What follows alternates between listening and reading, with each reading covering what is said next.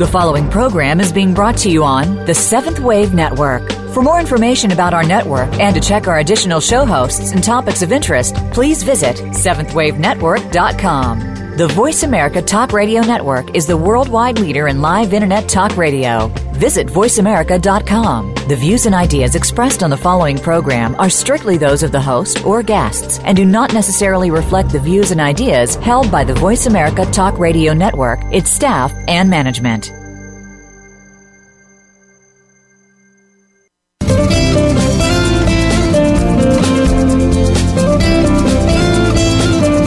Have you ever stopped to think that the best and worst place to live is in your mind? Think about it. We can create our own destiny or our own downfall. It all has to do with the way that we choose to think and see things. Welcome to Uplift Your Life Nourishment of the Spirit with your host, Dr. Paula Joyce. Dr. Paula is here with her guest experts to show you just how to change that negative way of thinking and see your world in a positive light. Now, here is Dr. Paula.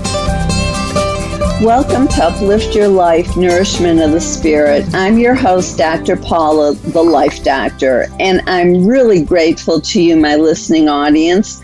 I want to share with you my joy that in just four weeks, we've doubled the number of regions listening to our show.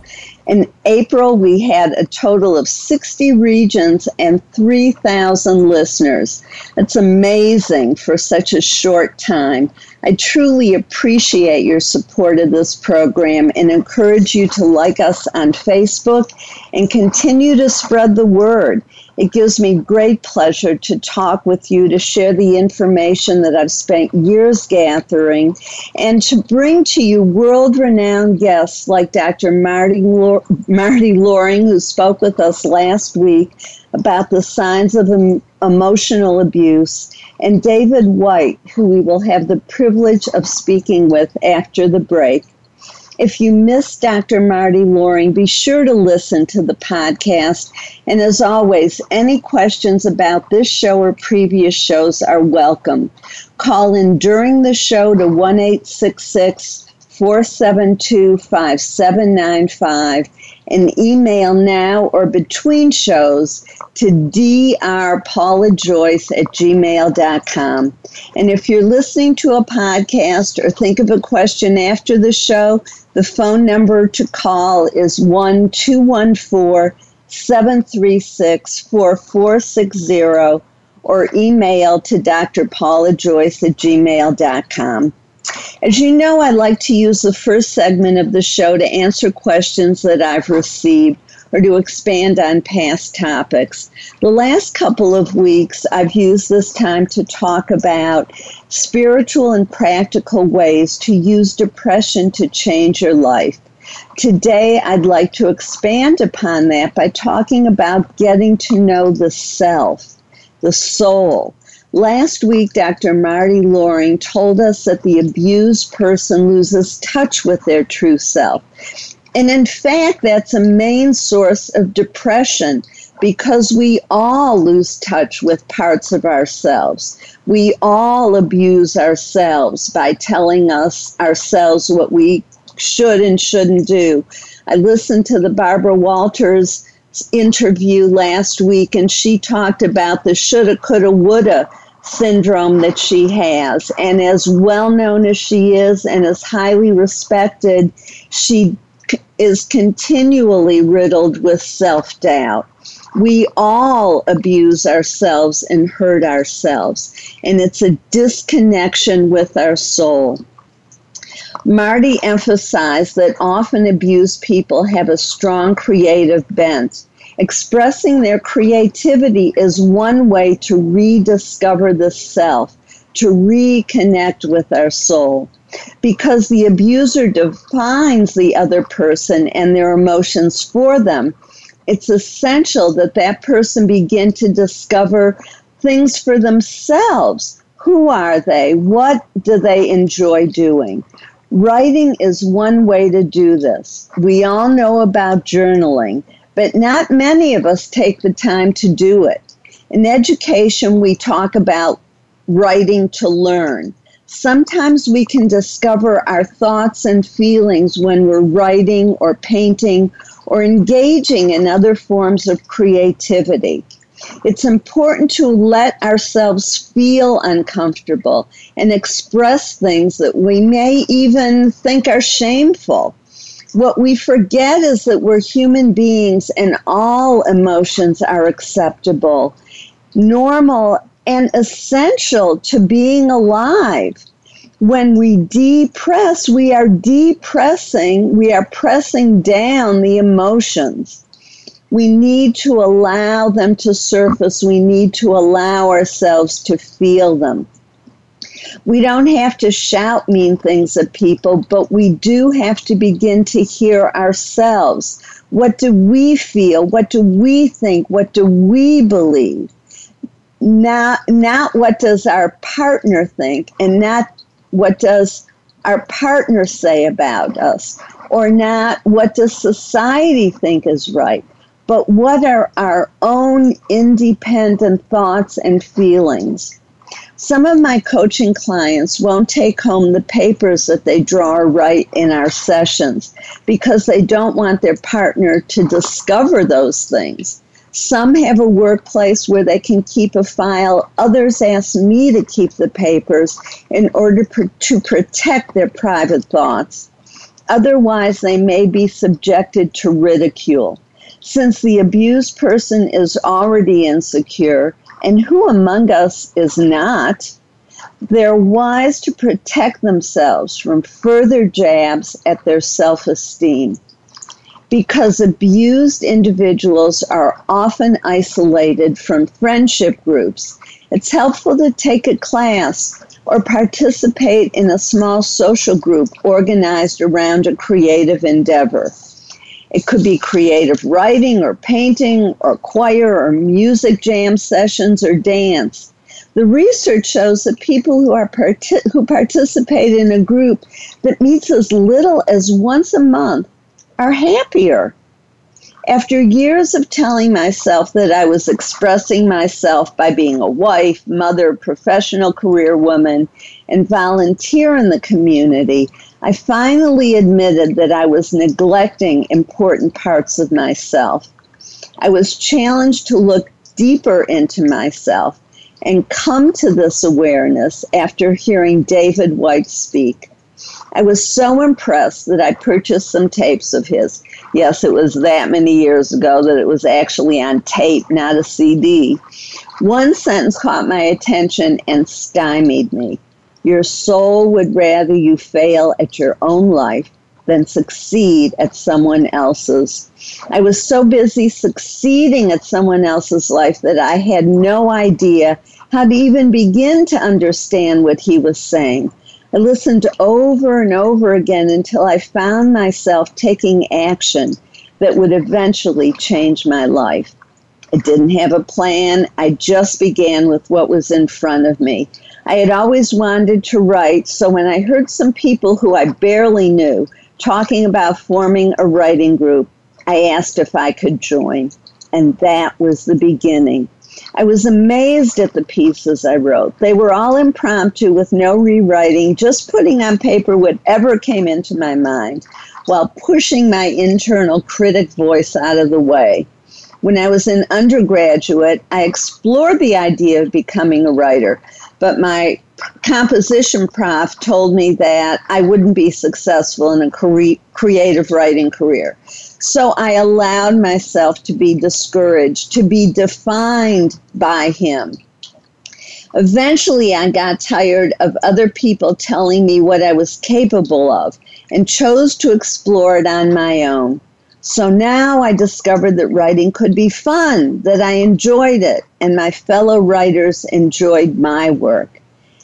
That was good enough for them and for me. Eventually, I even published some of it, and maybe someday we'll publish more. Then I decided to work through Julia Cameron's book, The Artist's Way. Some people take it as a class. I prefer to do it on my own. I actually worked through the book two different times over the course of a few years. Each time I got new growth because I was different. What I discovered is that we are all creative and we just need to give ourselves permission to explore our own brand of creativity, which I did, and I even help other people do the same through workshops and coaching. I've helped artists and writers and musicians to explore more deeply their own creativity and to remove their creative blocks as a result of one of Julia Cameron's, Cameron's exercises in the artist's way, I bought some children's watercolor paints. I had so much fun that I continued to explore watercolors, silk painting, acrylics, and mixed media on my own, developing my own style. I had taken a few oil painting classes in my early 20s, but since we were copying the masters, I didn't ever really feel like they were my paintings. Later, when I saw the originals, I realized that they really were my interpretation of the masters and not exact copies. Although I felt better about my previous work, I still preferred the freedom that I had with the new paints that I was using.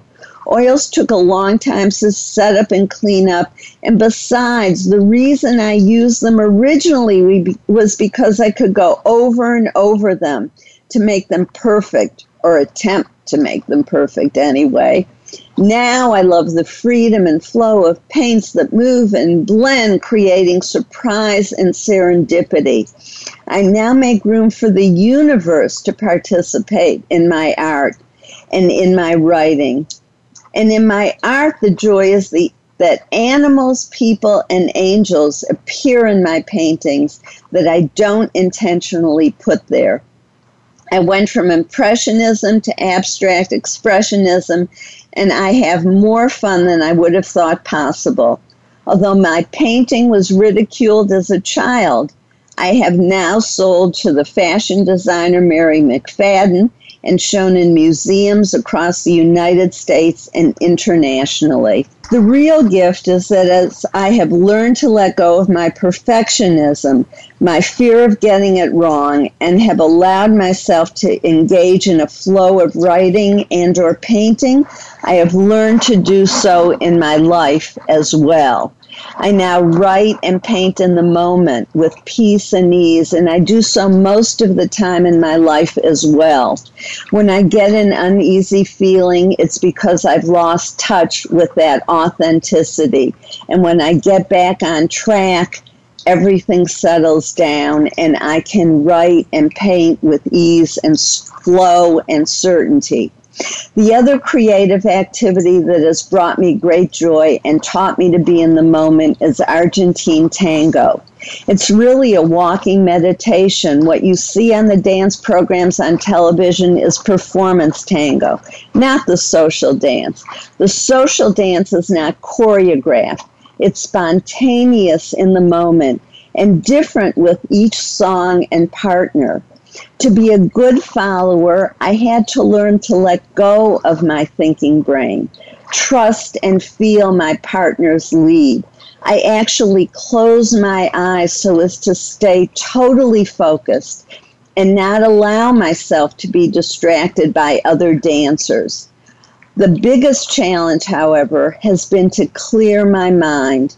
The result is that I have learned a great deal about myself and myself in relationship to others.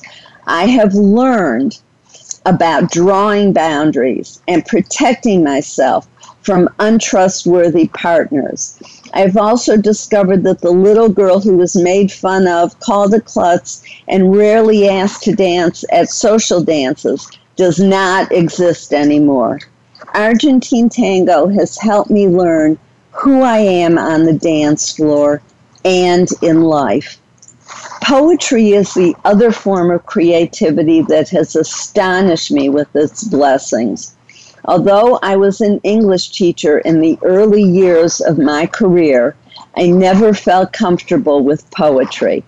on the whole. There were few poets who I understood and, and enjoyed, but for the most part, poetry was not accessible or pleasurable for me to read or to write.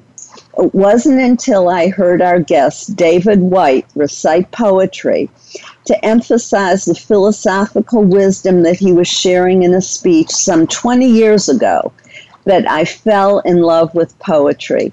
I was overcome with the beauty he conveyed through his depth of connection. The poetry went into me where it still lives. As a result, I actually wrote a series of poems about my mother's family. It was a way for me to come to terms with some of the pain in our family history, to feel it, understand it, share it, process it. The process of writing poetry is different than any other form of writing, and it allows one to grasp digest, and feel in a way that is unique unto itself. It's my privilege today to have David Whyte on the show and to share with you his unique brand of interweaving profound wisdom and poetry. He's the author of seven books of poetry and three books of prose. David holds a degree in marine zoology and has learned, traveled extensively including working as a naturalist guide in the Galapagos Islands.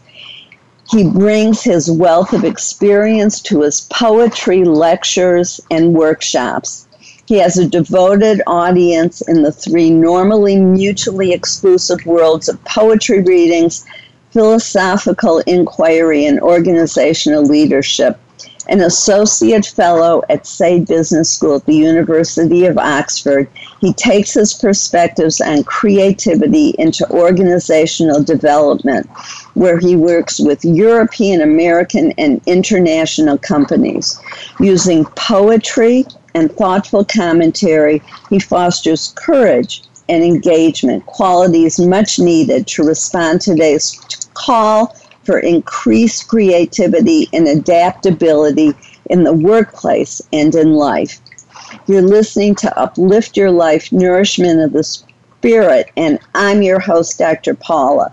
Remember to call in your questions to 1 472 5795 or email Dr. Paula Joyce at gmail.com.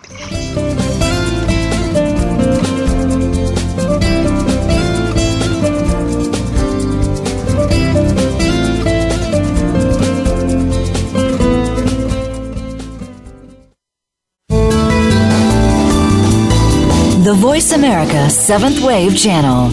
Seek greater awareness. Time for a fresh perspective from leadership development to team building and reimagining your mission. Dr. Paula has game changing speeches and presentations crafted just for you. She has helped leading experts solve their key challenges and can help you too, while reducing stress and increasing your profitability. With Dr. Paula, you will find common ground and innovative solutions. Start now with a free consultation. Call Dr. Paula, the Life Doctor, today at 214 208 3533 or visit paulajoyce.com. Step into the doorway to conscious choice, greater health, and well being. Attain the balance that you've been seeking. Tune in and turn on 1111 Talk Radio. Feed the mind. Embrace positively. Release the tension. Step out of fear. Host Simran Singh will help you broaden your mind and open your heart toward a greater understanding of how to take charge of your life. 1111 Talk Radio is here every Thursday at 7 p.m. Eastern Time, 4 p.m. Pacific Time on Seventh Wave Network. 1111 Talk Radio. Because shift happens. Be the best that you can be. Dr. Paula invites you to meet with her for a one of a kind breakthrough coaching session. Dissolve hidden barriers to your goals, solve your most challenging problems, and unleash your inner power. Visit paulajoyce.com or call Dr. Paula, the Life Doctor, at 214 208 3533 to find out more and to schedule your free consultation, whether it's individual or group, business or personal. Attain success with ease. Mention that you heard this on Uplift Your Life and receive 10% off your first service. Call 214 208 208 or visit paulajoyce.com today. This is the Voice America Seventh Wave Channel.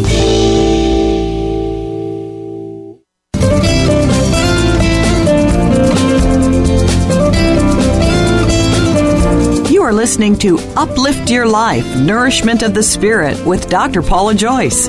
To reach the show today, please call 1 866 472 5795. That's 1 472 5795. You may also send an email to drpaulajoyce at gmail.com. That's drpaulajoyce at gmail.com. Now, back to Uplift Your Life Nourishment of the Spirit.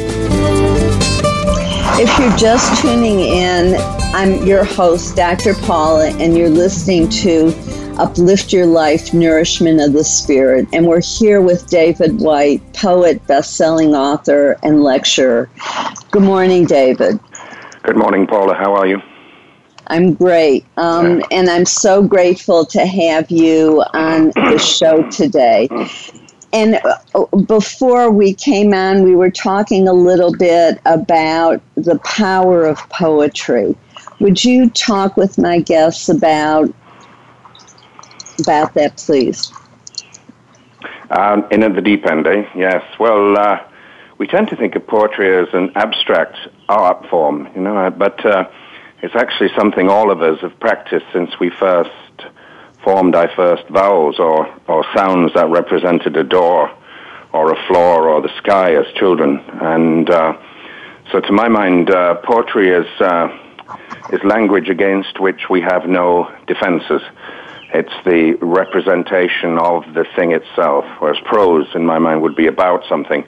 And you can have beautifully poetic prose that speaks to the heart of things, but poetry should be the heart itself.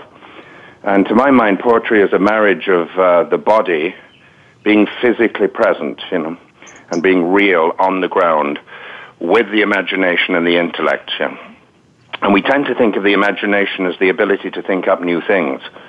But uh, Coleridge and Keats would have disagreed with that and uh, called that the secondary imagination or the fancy. But the, the primary imagination is the ability of a person to form an image inside of them which makes sense of all the thousands of often besieging images that they're surrounded by, and to form a central um, ecology in a way that holds the whole thing together. And uh, so the ability to speak that image into the world, that's central. And of course, sometimes it's a visual image, sometimes it's a, just a kind of tonality in your, the way you're feeling. but uh, if you can speak uh, the central pattern, then you can hold often very difficult dynamics together. And so the other thing I would say about poetry is, is that it's the art of asking really beautiful questions, but often in very, very unbeautiful moments. I often think that human beings can't quite believe what they're involved with in the average human life, with the passageway through loss and grief and disappearance everything and everything, everything and everyone we know will actually say goodbye to us at one time or another. So we're constantly trying to find a different life where this isn't true. And uh, poetry is actually the art of, of speaking, uh, speaking the truth and, uh, and the beauty of that truth, as Keats would have said, that we're here and uh, we will have our hearts broken, and yet it's astonishing and can you speak that dynamic into the world? Can you hold that conversation in your speech, in your body, in your stance, in your work in life? One of you were talking about asking the questions, and the other thing that I find when I'm writing poetry is surprising myself with the answers that I didn't expect. exactly. Yes. Yeah. So uh, the way I say that is uh, articulate that is uh, overhearing yourself say things you didn't know you knew.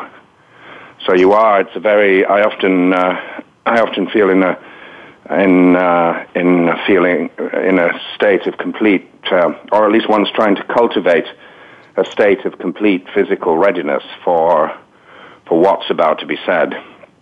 You're trying to enunciate the pattern of your life, the understanding in in the poetic imagination is you already know what's going on, actually. You already know the courageous step you have to take. You already know what the pattern is that you're involved with. You've just got to have the courage to say it. As soon as you've spoken it, you're, you're out in the world again. and uh, you're involved in the conversation, and it's the conversation that will will do all the work.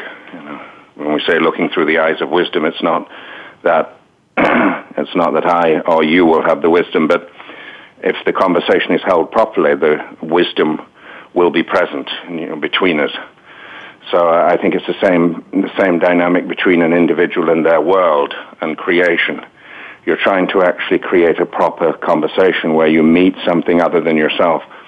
Often something quite overwhelming because you didn't quite often want to to overhear what you didn't know. You didn't want to know that your relationship is killing you or or your your work is something that you should have left years ago or uh, or that uh, you're not happy living where you're living, and or you need to change the dynamic with your child. These are these are these are nests that we make for ourselves, and that become extremely comfortable.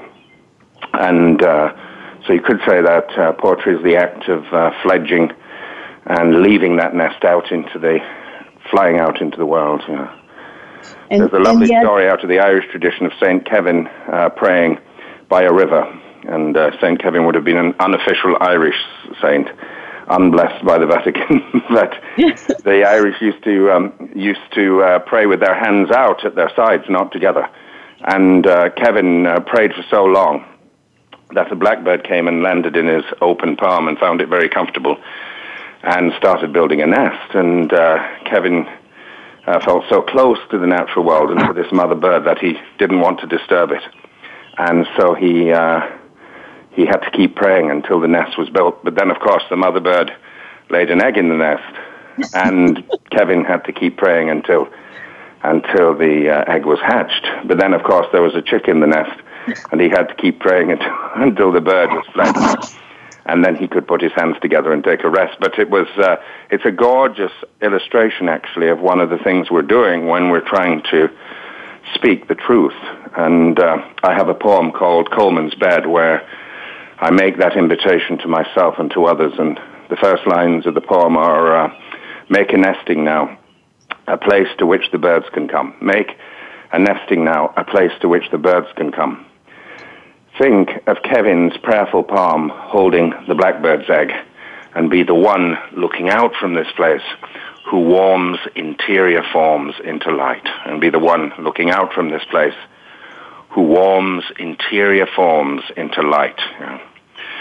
So to my, to my mind, part of the art form of poetry is warming this interior life, warming it so it can actually it can actually uh, it can actually uh, stretch its wings and fly into the world, and then it's in that flight that uh, that you get uh, remarkable speech.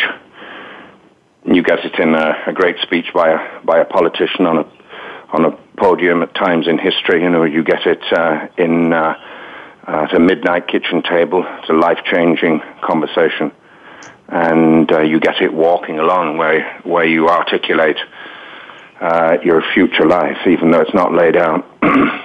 There's a glorious uh, moment where William Wordsworth was walking over the hills a couple of hundred years ago, and uh, and uh, he's so transported by the beauty of the mountain uh, area of the north of England where he grew up, and he's seeing it as if for the first time again. He's been away in Cambridge and the flatlands of the east of England. He's come back and he sees this place. He's walking at dawn, and um, he's transported by it. But at the end, he says, uh, he says, he says, I made no vows, but vows were then made for me. I made no vows, but vows were then made for me. Bond unknown to me was given, that I should be, else sinning greatly, a dedicated spirit. And on I walked in blessedness which even yet remains. I made no vows, but vows were then made for me. Bond unknown to me was given. Bond unknown to me was given that I should be, else sinning greatly, a dedicated spirit. And on I walked in blessedness, which even yet remains. It's a glorious moment because because it is actually the moment that he dedicated his, uh, his life to poetry and to the unknown path that it would take him on. And, and I, I think that's the beauty of early, where you've been talking about how the words that we don't want to hear, and yet those are the very, hear ourselves say, but yet those are the very words that free us to become who we are. And once they surface, the the fear really I think begins to dissipate because the fear was in not allowing the truth to come out. And once it's out, then it's manageable. Then, oh, that that's what's right. And then stepping into the unknown path just feels easier. Uh, I'd say at times that's true, but uh, I think often, you know, we uh, we will actually open up a door and then close it immediately because it's actually so fearsome what lies on the other side and the consequences of it, of leaving your presently constituted life. So what's really important is to keep that live relationship with the unknown. And because that is what will sustain you, you have to have your eyes on this uh, star that's calling you, this horizon. And if you listen to Wordsworth, he doesn't say, oh, once I dedicated myself to poetry, all fell into place. He says, bond unknown to me was given the bond unknown to me was given that I should be, else sinning greatly, a dedicated spirit. So it's more like a marvelous invitation. And it's the sense of, of faith in that invitation that takes us through very, very difficult territory.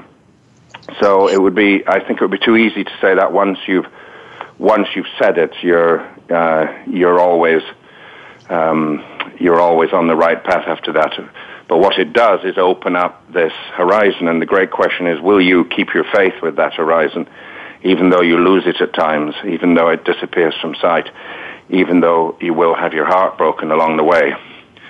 Um, if you think about it, there is no sincere path a human being can take without having their heart broken. Every marriage, even the longest marriage, has had its heart broken many times just to stay together. Uh, every work you do, if you're sincere about it, you should feel as if you don't know how to proceed at times, as if you can't get there f- from here. And uh, and in the relationship with the self, where we're trying to find out uh, what our essential conversation is, uh, you're going to actually have times where you don't feel as if you're up to it. Yeah. And to my mind, this is a proper relationship with reality uh, a grounded relationship with reality. It's not an idealized, you know, image of New Age perfection. Uh, it, it actually puts you into a proper relationship with the world. Why? Because you have to ask for help. And, um, and in asking for help, you actually start to shape a more invitational identity. And uh, you start to create the conversations which will actually do the work for you. So a beautiful question to ask oneself is how invitational is my identity? And um, how, do I know how to ask for help sincerely? And to my mind, there are two forms of, uh, of help. One is visible help, which is the help we're used to, which is transactional help. I hand over a few shekels and I get something back for it. But then perhaps the more important help is invisible help. And you can think of invisible help as the help uh, coming from other parallels than our own, which is the ancient understanding of it. But you can also think of it in very practically, practically mystical terms, in the sense that the, the invisible help is the help that you do not as yet know you need. You actually wouldn't even recognize the help in your presently constituted identity if it was offered to you. You can only actually apprentice yourself and shape your, shape your identity towards revelation towards surprise, towards actually uh, suddenly recognizing what has been before your eyes all along. And you could say that's one of the central dynamics of poetry is presence, uh, miracle combined with extreme groundedness. Yeah.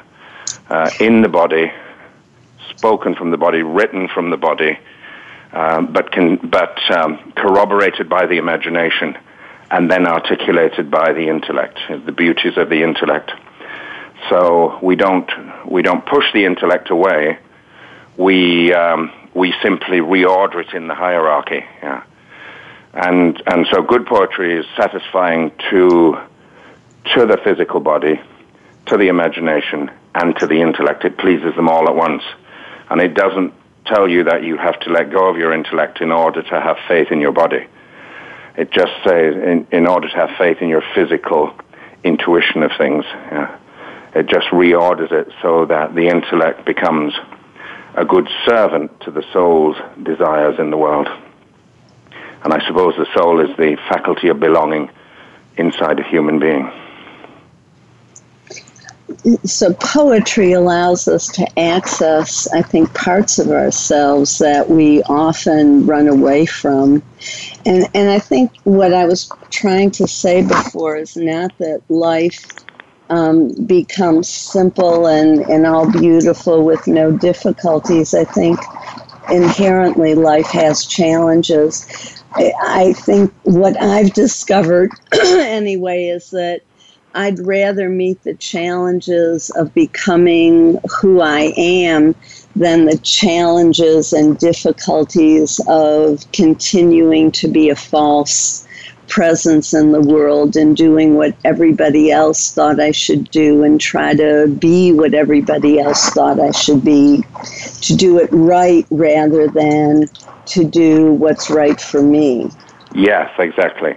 But uh, what we need to do is we need to enlarge our language because we tend to think of this when we talk, for instance, about discovering this me, and we tend to think it's inside us, you know, and that I have a I have a commodity inside me which I'm going to mine and uncover, and and once it's uncovered, that's the essential me. But all our great traditions say no, that that me only actually comes fully into the world when it meets something other than itself. Yeah when it's in conversation with the world. So the interesting thing is you're not going to discover this abstract me just by looking inside yourself. Yeah? You have to have a sense of the inside coming to meet the outside. And of course, this is where our sense of presence in the world comes from and where our ability to have compassion for others' pain and disappearances also comes from too. Someone who's, someone who's really listening, someone who's really present and someone who knows when to extend a helping hand is an astonishing and uh, time-honored gift in life. And uh, it can be incredibly rare. And the interesting thing is, it can, there can be nothing more, more selfish than someone who is on a spiritual path. I remember a friend uh, coming back from a workshop and uh, I, uh, from a long retreat, and I I spoke to her husband about it and said, How was it? He said, Well, she seems to have fallen in love with humanity, but she doesn't like anyone in particular. and.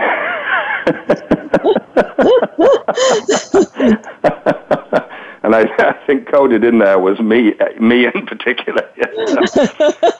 so, uh, you know, the ability to have uh, have caritas uh, and charitas, to have heartfelt presence. That's there and sees other people not as ciphers or stepping stones on my or tests for me, you know, but in friendship, for instance, you know, there is a portion of friendship where it's it has it does have to do with self improvement. I mean, a good friend will put you right when you're when you're getting above and beyond yourself, and uh, put your feet back on the ground.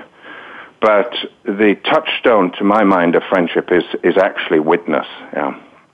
And the beautiful thing about a long friendship is uh, in that witness you must have forgiven each other many, many times. You've you will always trespass on your friend's sensibilities and they will always trespass on yours and and you've forgiven them and they've forgiven you and that's how you've gone on through the years and that's why you are by definition still friends. So a long friendship is is built on mutual and continued forgiveness. And to my mind, that a good friendship is a touchstone of presence, and uh, and it's a harvest of presence too. And I think uh, one of the ways we can look at our health as a as individual beings is to look at our circles of friendship. Are they are they diminishing? You know, uh, are they too small? And I think of that not only just friendship with human beings, but with places too that we love uh, and with music and uh, and with literature. You know, the the deep friendships we hold in our life that that put us in an abiding relationship with the horizon. Can can we continue this after a quick break? We can indeed, yeah. Wonderful. Thank yeah. you so much. Lovely.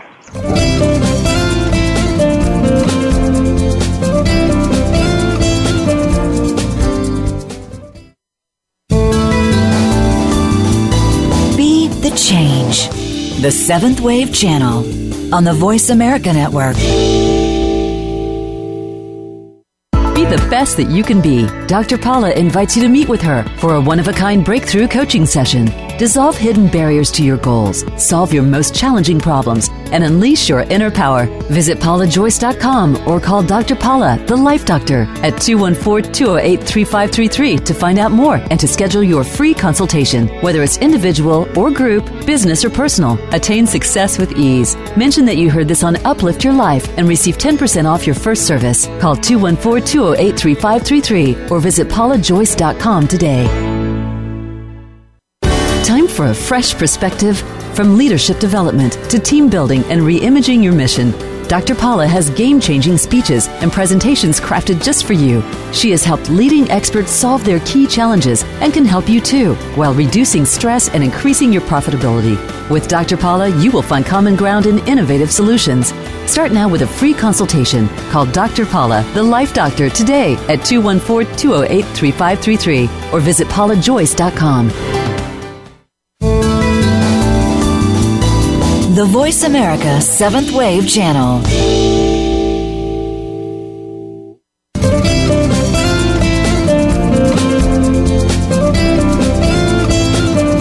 You are listening to Uplift Your Life Nourishment of the Spirit with Dr. Paula Joyce.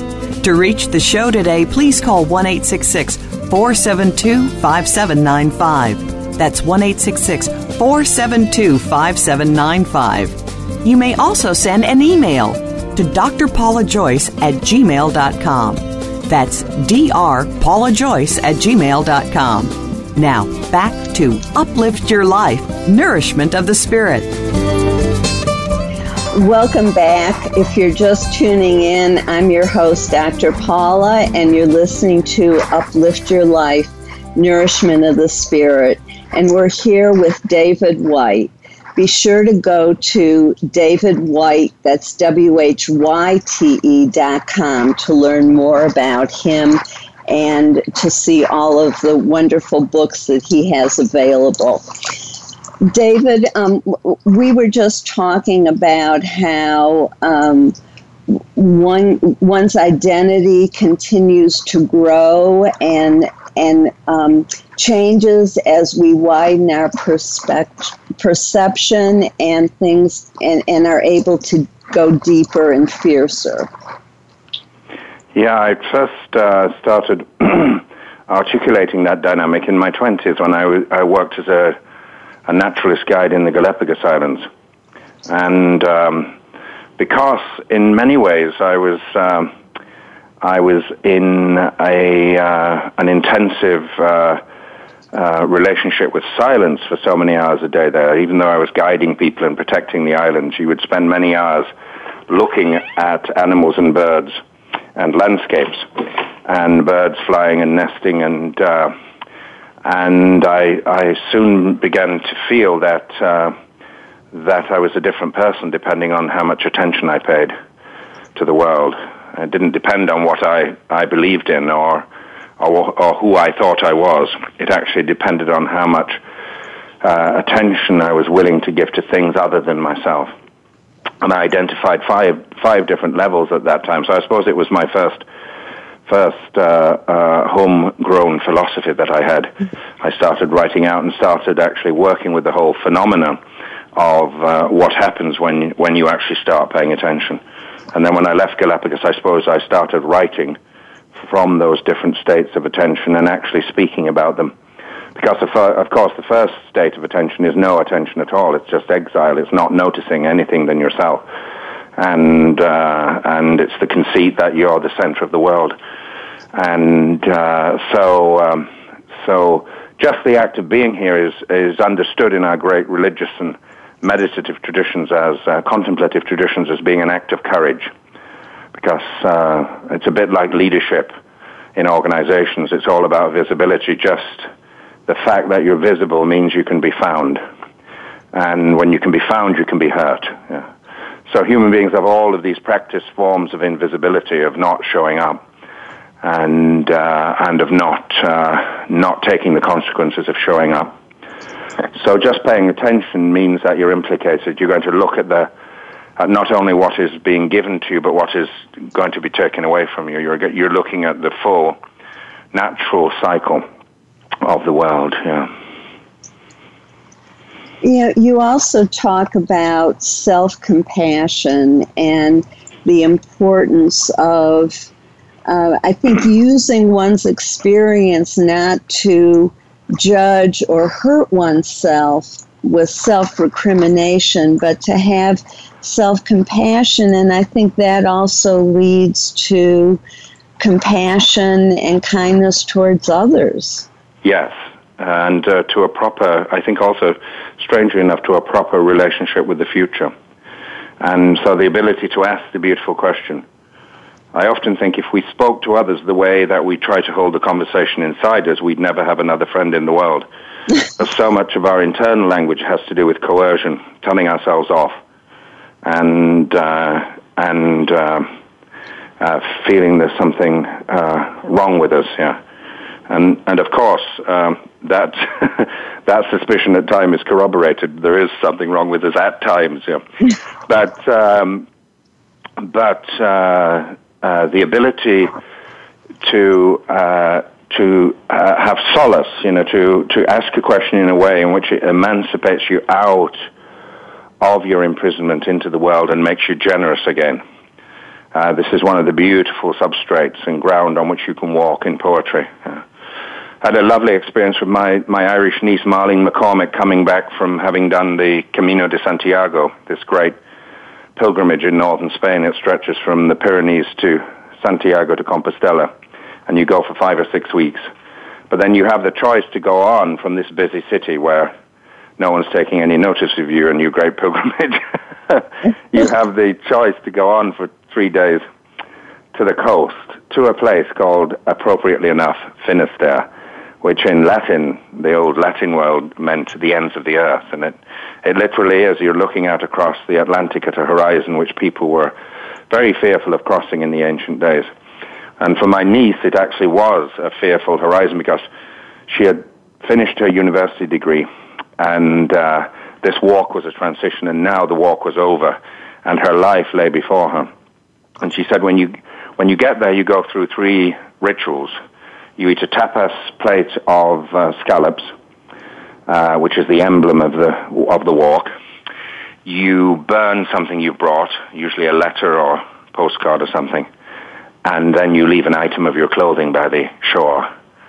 And she said it was really astonishing because she burned the letter and postcards, and then she left her shoes, her boots that she'd worn because they were finished on the pile of clothes with everyone else's. And then she said the, the sun was going down, but the full moon was coming up behind her. And the full moon was illuminated by the dying sun. And when the sun had dropped below the horizon, the moon was still illuminated, and it looked as if she had a moon shadow that was passing over the water before her. But she said she knew that that moon shadow would disappear. It was her old self. And she'd actually have to walk across that water herself. So I wrote this. Uh, I wrote this piece uh, dedicated to that experience she had, and it's it's, it's called Finisterre. The road in the end, Finisterre.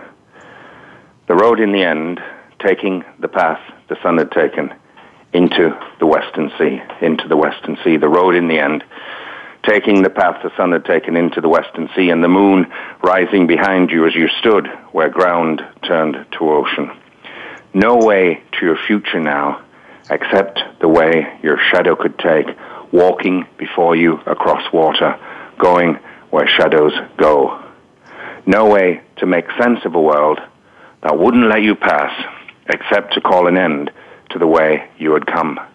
To take out each frayed letter you had brought and light their illumined corners, and to read them as they drifted on the late western light to empty your bags, to sort this and to leave that, to promise what you needed to promise all along, to promise what you needed to promise all along, and to abandon the shoes that brought you here right at the water's edge, to abandon the shoes that brought you here right at the water's edge, not because you had given up, but because now you would find a different way to tread, and because through it all, part of you would still walk on, no matter how, over the waves. Mm. Not because you had given up, but because now you would find a different way to tread, and because through it all, part of you would still walk on, would still walk on, no matter how, over the waves. Finisterre for Marlene McCormick. What, what what beauty! I'm I'm just sort of sitting here, not sure exactly what to say. We've only Standing got Finisterre, hopefully your own Finisterre. yeah. Yes, and yeah. and I I guess one one thing that I do want to say, and then. Um, and then, if you have one um, final word or, or thought for us, because I want the last minute um, also for the audience, listening audience. But I just have to say that I wish you had been there when I was learning poetry and when I was teaching poetry. And I hope that there are other teachers listening now and that this will podcast will be shared with other teachers because the way you feel and recite poetry and connect to it is so incredibly beautiful that it doesn't allow somebody to miss um, it, it, its its power. And I am so grateful to you for your wisdom and your sharing of your deep connection with poetry and the, your unique way of delivering it and making it live. You're very kind, Paula. Thank you. Thank you. Thank you. And I do hope that um, we will have another opportunity to talk in, in a future show. I look forward to that. Thank you. I wish yeah. you the best. Thank you. Yeah, goodbye. Bye. And I want to um, thank my audience for listening, and please do share this podcast with other people. Um, thank you for joining us today for Uplift Your Life Nourishment of the Spirit. If you enjoyed today's show, like us on Facebook. For more information on my services, go to my website, paulajoyce.com. And for more information on David Whyte, go to davidwhyte.com and tune in next week for a fascinating discussion on using yoga to recover from trauma and abuse. This is Dr. Paula, your CM or chosen mom as designated by Bernie Siegel, reminding you to never forget you are loved. Have a blessed week.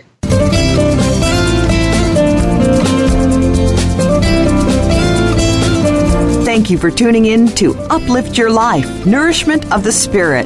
Please join Dr. Paula Joyce and her guest experts next Thursday at 8 a.m. Pacific Time, 11 a.m. Eastern Time on the Voice America 7th Wave channel. Until then, have a positive week.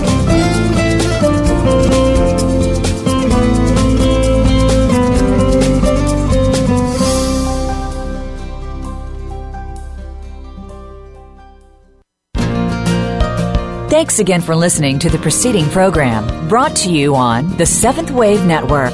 For more information about our network and to check out additional show hosts and topics of interest, please visit seventhwavenetwork.com. The Voice America Talk Radio Network is the worldwide leader in live Internet talk radio. Visit voiceamerica.com. The views and ideas expressed on the preceding program are strictly those of the host or guests and do not necessarily reflect the views and ideas held by the Voice America Talk Radio Network, its staff, and management.